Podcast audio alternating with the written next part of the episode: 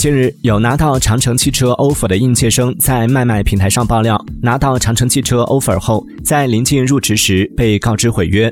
有网友称自己是二幺幺本科应届生，手握三个 offer，因为长城总部离家近，所以选了长城。